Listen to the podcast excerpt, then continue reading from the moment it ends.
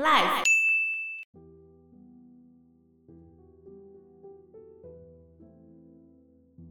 一九四零年代的中国，随着战争阴影的步步逼近及政治局势的变换，原先人声鼎沸的街头也只剩下零散的几个行人，只有赌场仿佛不受到任何影响似的，仍然是门庭若市。在赌客们的吆喝声中，坐在赌桌前的徐福贵也大叹了一声：“唉，又输了。”站在一旁的账房先生迅速递上了一叠赊账本，伙计春生立刻把笔墨递上。福贵边吃着水果，边在账本上签名画押。嗜赌如命的他早已忘了自己到底输了多少钱，反正输钱就是签名了事。身为一个大少爷，面子是万万不能丢的。与他对赌的龙二把茶壶拿起来，恭恭敬敬地说：“来来，福贵少爷，您请喝茶。”一面偷瞄着一旁的账本。玩了一个晚上，福贵少爷总算是气力放尽。他老人家大步一跨走到赌场门口，脚夫赶紧迎上前去，把少爷给背回去。睡眼惺忪的福贵刚回到徐家大院，徐老爷子中气十足的喝骂声立刻传了出来：“你这个赌博败家的小王八蛋，总算愿意回来了！”女儿凤霞朝着福贵幸灾乐祸地笑道：“爹，爷爷又骂你啦！”好不容易逃过徐老爷子的骂声，走到卧房的福贵，一进房门就看到怀有身孕的老婆家珍哭得死去活来的。见到这个场面，福贵说：“又怎么啦？”家珍梨花带泪的说道。你能不能别再赌了？此时福贵一阵尴尬，只好说了个歪理：“这戒赌啊，就好像戒鸦片一样，如果一下子直接戒断了，是会出人命的。这得慢慢来。”说完这话之后，福贵头一沾到枕头，立刻就沉沉的睡去了。醒来后，神清气爽的福贵再次冲去赌场。再次拿起骰子和龙二开始对决。这天，福贵又输了几把之后，一如往常的在赊账本上盖上手印，签字画押。正当他说“再来”的时候，龙儿却站起身子。福贵疑惑地说：“嗯，怎么啦？你今天吃错药了吗？”龙儿这才露出狰狞的笑容。哼哼，你已经输光了，哼，拿什么来跟我赌？福贵回道：“输光什么？”龙儿叹了一口气说道：“我的大少爷，你家的大宅都已经输给我了。”说完这话后，龙二随即转身离去，留下失魂落魄的福贵。福贵这才发现。他竟然把自己的祖产输得一干二净。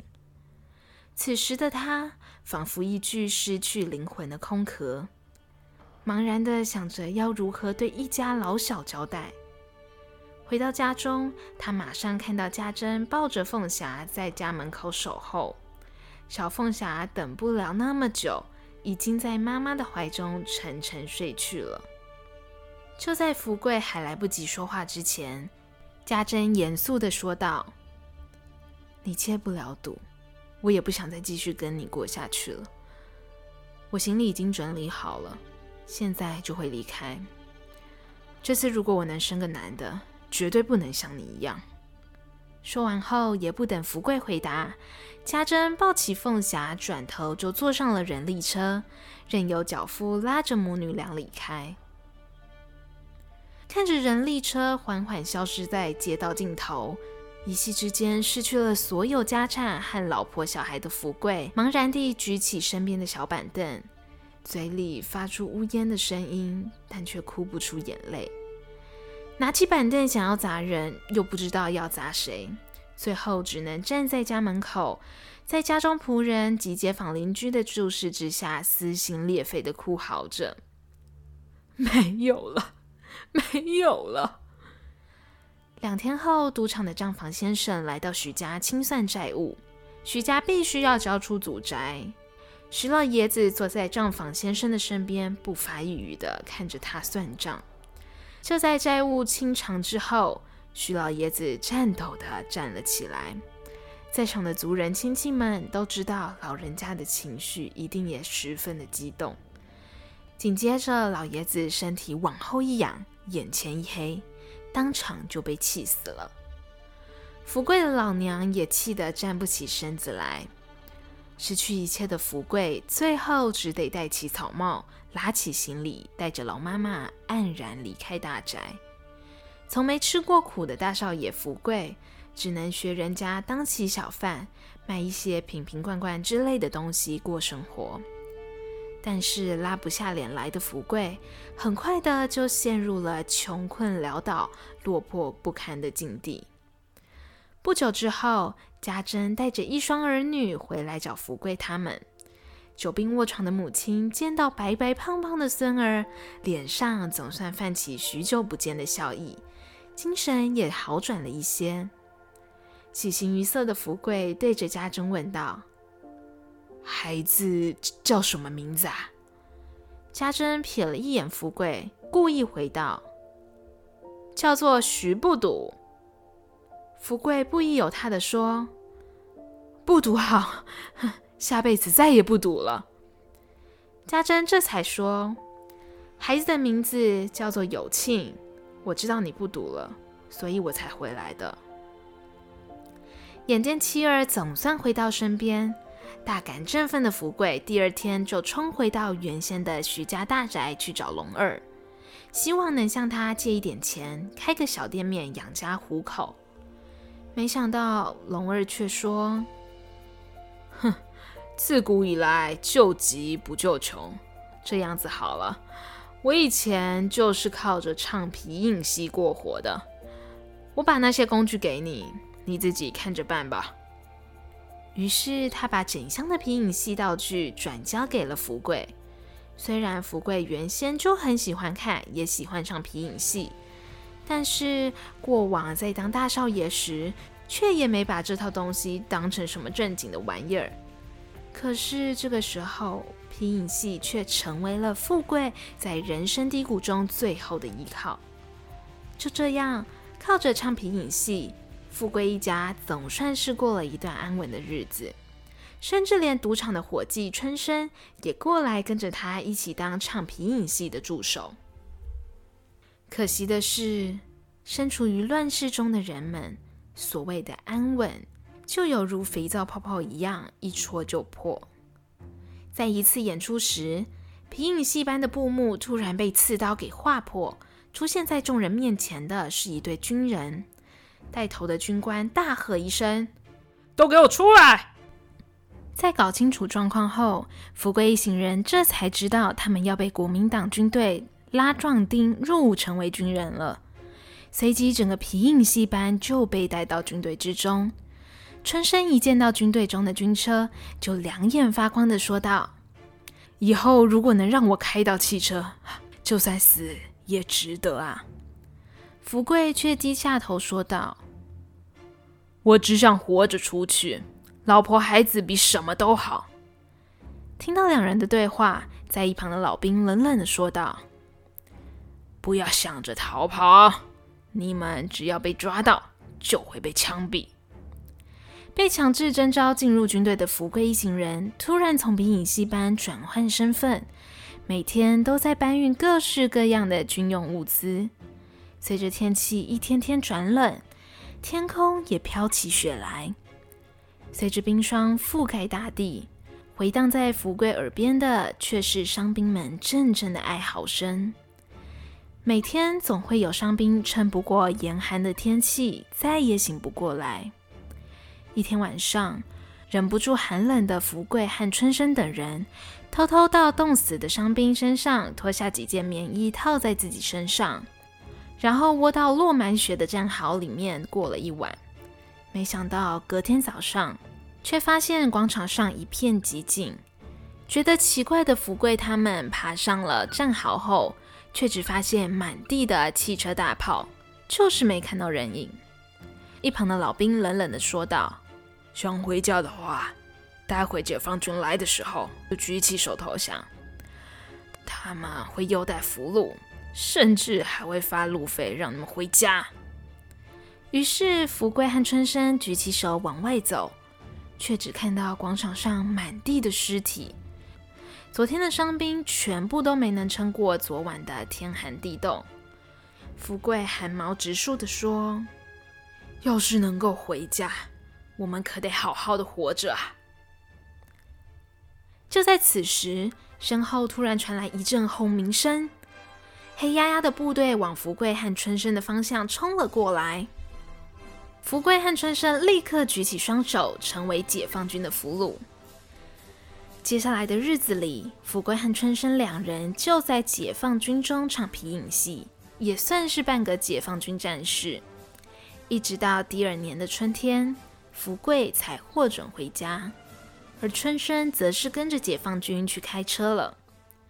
风尘仆仆回到家中的福贵，一回到家中就看到女儿凤霞对着他傻笑，而家珍则是背着儿子在家中忙进忙出的。此时，福贵按捺住激动的情绪，对着家珍说出他许久未曾说出的那句话：“我回来了。”家珍愣了一下，然后马上站起身来，紧紧地抱住福贵，放声大哭，仿佛要把这段时间所受到的所有委屈和心酸，都随着眼泪发泄出来。家珍情绪稳定下来之后，把福贵音讯全无的这两年所发生的事情告诉他。首先就是福贵久病卧床的老母已经去世，在临走之前还一直盼望着福贵能够回来。福贵一言不发，眼眶中含着泪水。过了很久，他才带着哭腔说：“那凤霞怎么就变了哑巴呢？”我走的时候还好好的啊，回来之后连爹都喊不出来了。家珍回道：“这算是命大了，整整七天，浑身烧得像火一样。”回到家中第二天，牛镇长来到福贵家中问候。牛镇长说道：“你回来的正好，今天刚好是龙二的公审大会。”你可得去瞧一瞧。福贵大吃一惊，龙二，他做了什么事情？领导一边喝茶一边说道：“还不是因为你家那院房。”接着镇长就把龙二因为拒绝交出房产，还一把火把徐家大宅给烧掉，所以被定为是反革命的地主。福贵知道这件事之后，急急忙忙地赶往公审的现场，才刚刚赶到现场。他就见到龙二被定罪，即将被押赴刑场进行枪毙的一幕。这时，福贵身旁的人潮让开了一条路，让龙二等人能够被押往刑场。来不及退开的福贵被龙二一眼认出。龙二大声的想要对福贵说些什么，但是无奈的是，声音却被鼓噪的人群所淹没。吓得差点连尿都洒了出来的福贵，冲到一旁的小巷子。把裤子一拉开，就想要撒尿。就在他拉开裤子时，远方的枪声响起，福贵吓得直发抖，差点连尿都缩了回去。福贵三步并两步地冲回家中，边发抖边对家珍说：“五五枪，他们把龙二给毙了。那院房要是没输给龙二，这五枪。”可就是我。于是两人赶紧从家中捞出解放军开的证明，商量着过两天要把这张证明裱起来挂在墙上。福贵禁不住心中的恐惧，嘴巴上还唠唠叨叨的碎念着：“平民好，平民好，什么都不如当老百姓。”时间到了一九五零年代，街上多了许许多多的标语，收音机中广播着各种政府的政令宣导，不时夹杂着某某人民公社作物产量大增，何地又放卫星的消息。牛镇长每天都像陀螺一样忙得团团转，四处挨家挨户收锅砸铁要来炼钢。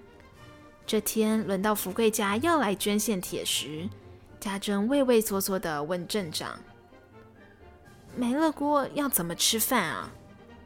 镇长笑着回答：“到人民食堂吃啊，到那边啊，鱼啊肉啊，敞开肚皮随便你吃，一定让你们吃饱。”此时，在一旁的友庆拖出了一个大箱子，对着镇长大叫：“这里有铁！”福贵一看到他唱皮影戏的箱子被拖出来，突然脸色大变，想要阻止，却也来不及了。正当镇长要拆掉皮影戏的道具时，家珍急中生智的说道：“镇长，炼钢工地缺不缺唱戏的？以前福贵还曾经替解放军唱过戏呢。”福贵接着说：“嗯、对对，我给解放军唱过戏，他们听我唱的戏，一天就可以攻下两个山头呢。”牛镇长搔搔脑袋一想：“好，你们说的对，这些皮影戏就留下来。福贵到炼钢工地唱戏给大家加油打气。”于是福贵重操旧业，在人民公社里唱起了皮影戏。而家珍和有庆等人则负责帮大家打水到工地去喝。几天之后，区长下乡检查大跃进的成果，福贵却发现有庆迟迟没有起床上学。原来有庆因为连续参加了好几天学校组织的全民炼钢活动，所以又累又困，连起床的力气都没有。眼见这个情况，为了不当落后分子。福贵摇摇头，走到床前，把有庆从床上抱了起来，背到学校上课。福贵把有庆背到校门口后，嘱咐他赶紧进学校，之后随即转身离开。没想到，已经几天几夜没有合眼的友庆，却跑到学校的墙边睡着了。没想到区长在倒车的时候，不小心把学校的院墙给撞倒，可怜的友庆当场被活活给压死。当有人把小友庆血肉模糊的弱小身躯抬到福贵面前时，福贵对着再也不会睁眼的友庆大声哭嚎。他怎能相信早上还好好的一个人，转眼之间就变成了这副模样？眼前一片昏天暗地的福贵跪在地上，一再的呼喊：“有庆啊，我的孩子，我的有庆啊！”问讯赶来的家珍也哭得死去活来，最终喊道：“让我看看他，让我看看我的孩子。”有庆下葬的那天，一家人来到坟前祭奠，家珍还带了有庆最爱吃的饺子。跪在地上的福贵，黝黑枯瘦的脸上老泪纵横，凤霞也在一旁默默掉泪。这时，赵氏的区长亲自送来花圈慰问福贵一家人。福贵定睛一看，那位区长竟然是许多年不见的春生。情绪激动的家珍这个时候一把把春生所送的钱和花圈全部都扔向他，向春生大喊：“你欠我们家一条命！”春生表情痛苦的低头说道：“我，我对。”我我对不起你们。尽管春生不断的致歉，但是痛失爱子的福贵和家珍仍然无法原谅他。世事无常，原先的好友再见面已成仇人，而逝者已矣，日子总得过下去，大家仍得继续活着。转眼间，时间来到了一九六六年，凤霞早已到了适婚年龄。但却因为无法说话，所以虽然年纪渐长，仍然一直找不到对象，急着家中两老多了好多白头发。这天，牛镇长来到福贵家中，靠着认识许久的老交情，镇长提醒福贵道：“你的皮影戏，你的皮影还在吧？赶紧把它烧了，小心惹祸上身。”福贵急忙应道：“是是是，我待会去拿去烧掉。”接着镇长说道：“我今天来呢，主要是来跟你们提一门亲事，你听听看如何？”对方是一个名叫万二喜的工人阶级，而且还是工人组织的领头人，可以说得上是根正苗红，未来不可限量啊！福贵喜形于色地问道：“对方条件那么好，能够看得上我们的凤霞吗？”镇长回道：“这个嘛，其实万二喜有点小毛病，就是脚有点瘸。”第二天，镇长带了一个一瘸一拐的年轻人来到福贵家中。万二喜进屋后，拿出了崭新的毛泽东选集和毛主席奖章作为见面礼。两老心中一乐，闲聊几句后，家珍就把凤霞领了出来。凤霞一直低着头，刚见面的两人感觉十分尴尬生疏。过了一会儿，凤霞随即转头躲回屋里。二喜也马上起身回家，福贵和家珍也随即到送客离去。福贵和家珍两人嘀咕了几句，都想着这下子恐怕没戏唱了。可是回家一看，凤霞既然已经把二喜所送的毛主席奖章别到了自己的帽檐上。隔天，福贵和家珍到街上挑选布料，准备要替凤霞做件新衣服。突然，一个邻居行色匆匆的跑过来，跟福贵夫妇说：“快点回家，有个瘸子带了一堆人马，正在拆你们家。”两人脸色大变，家珍紧张的说道：“看不上我们家凤霞，也不用把我们家给拆了吧？”没想到两人回家后，却发现凤霞手上正拿着红色油漆，在帮忙万二喜在家中的墙上画上毛主席的肖像。原来万二喜觉得自己不太擅长表达，干脆直接带人把福贵家里里外外粉刷了一遍，连屋瓦都换成新的。有道是丈母娘看女婿，越看越满意。家珍和福贵相视一笑，心里面的大石总算是放了下来。凤霞结婚当天，亲朋好友挤满了院子，婚礼由牛镇长负责主持。他还特地请来了鼓号乐队助阵，所有人一起高唱红歌。凤霞脸上堆满了幸福的笑容。在拜别父母时，一家人拍了一张全家福。二喜对着两老口说道：“爸爸妈妈，我把凤霞接走了，我会一辈子好好对待她的。”随即，众人组成自行车队，要送凤霞离去。坐在自行车上的凤霞却频频回头看着父母亲，忍不住眼泪直流。梁老虽心中有许多不舍，但家珍仍然挥了挥手，招呼凤霞赶紧跟着丈夫回家。几个月后，二喜带着凤霞回到娘家，除了带来一桌子的好酒好菜之外，还向梁老宣布了凤霞怀孕的好消息。家珍高兴地对凤霞说。好，好，好！等孩子生下来之后，每年要替孩子照一张相片哦。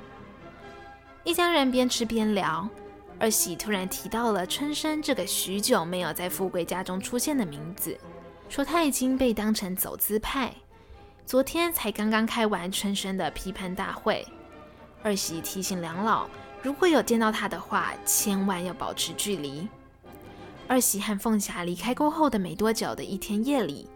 一阵急促的敲门声在门口响起，把福贵和家中从睡梦中惊醒。福贵赶紧穿上衣服到门口查看，门口的人竟然是满脸风霜的春生。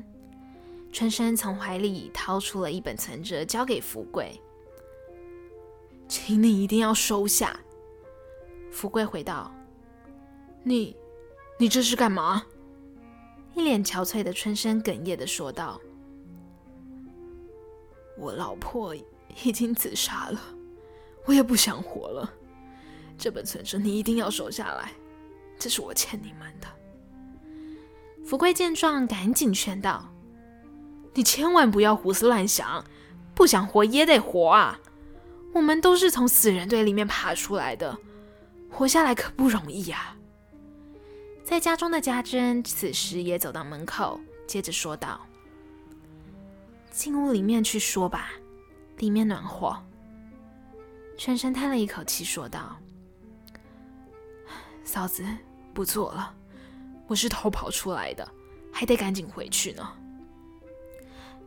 家珍和福贵两人看着春生在空荡阴冷的街上逐渐离去的凄凉背影，家珍终于忍不住的对他喊道：“春生，你记着，你还欠我们家一条命呢，你得好好的活着。”终于到了放下临盆的那一天，福贵两口子提着礼物去探望女儿。福贵看着医院里走来走去的人，忽然发现，为啥医院里面都只剩下年轻的护士？原来这个时候，因为文化大革命的缘故，所有机关单位都被红卫兵攻占，有资历的老医师都被冠上反动学术权威的帽子给关押了起来。福贵和家珍心中总有一些不踏实的预感，由于担心会出差错，所以赶紧嘱咐二喜去找一个医生过来。好不容易二喜捞了一个老医师过来，但他却有气无力地坐在医院的长椅上。原来老医师已经三天没吃东西了，早已经饿得动弹不得。福贵赶紧冲到街上买馒头给老医师吃。老医师一见到馒头，就立刻狼吞虎咽了起来。此时，随着响亮的婴儿哭啼声从产房中响起，护士随即走了出来，向两老报喜：凤霞生下了一个胖娃娃，还是个男孩。两老和二喜大喜过望，一家人沉浸在喜悦之中，围在一起有说有笑。坐在一旁的老医师，则是因为狼吞虎咽的关系，不小心噎到了。福贵赶紧倒了一杯白开水给他喝。只见老医师仍是有气无力地翻着白眼打嗝。这时，护士突然从产房大惊失色地冲了出来，大喊：“快来人啊！产妇大出血了！”一家人问护士说：“现在该怎么办？”这些平日威风凛凛的红卫兵们突然也慌了手脚似的。我们还是学生，我们也不知道啊，我们也不会啊。福贵夺门而出，赶紧去看老医师的状况。福贵疯狂地摇着老医师的身体，对着老医师吼道：“快来救我的女儿啊！”却只见老医师瘫在那，一句话也说不出来。惊慌的众人只能眼睁睁地看着凤霞鲜血淋淋，在病床上痛苦挣扎。家珍抱着凤霞，不断地哭道：“凤霞，凤霞，不要紧，妈妈在这里，不怕，不怕。”然后回头对着瘫软在一旁的老医生喊道：“大夫，我求求你，我就这么个女儿了，求求你呀！”但这些都仍然无法阻止凤霞逐渐失去的生命。就在家珍和福贵的眼前，凤霞就这样静静地闭上了她的双眼。时光荏苒，多年以后，二喜带着他和凤霞的孩子馒头来探望福贵和家珍，一家四口前去探望凤霞和有庆，围坐在坟前，说着思念彼此的话语。家珍还特地为有庆准备了他最爱的饺子。也给凤霞带了儿子从小到大的照片。回家之后，馒头吵着外公说要替小鸡做一个家。疼爱外孙的福贵说道：“好，好，好，你等等啊！”说着就从床底下拖出了一个箱子来，赫然是当年那只装皮影的木箱。福贵一边陪着外孙把小鸡放到箱子里面，一边说。小鸡吃得多就长得快，小鸡长大了就变成鹅，鹅长大了就变成羊，羊长大之后就变成牛，牛长大之后啊，馒头转过头来问道：“牛长大之后会变成什么？”富贵回道：“牛长大之后，日子就会越来越好啊。